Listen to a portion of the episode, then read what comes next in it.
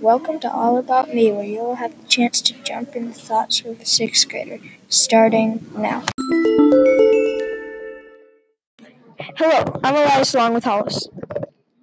Today we will be we will be talking about the Great Depression. We will talk about the detail and the challenges of this depressing time period. In this horrible time, people lost every penny they saved.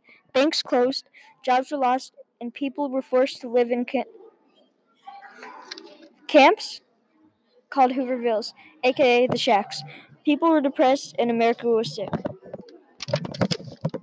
Until U.S. President Franklin D. Roosevelt made a quote New Deal. The deal we are researching is the deal called the CCC, quote, Civilian Conservation Corps. The CCC planted trees and conserved national parks.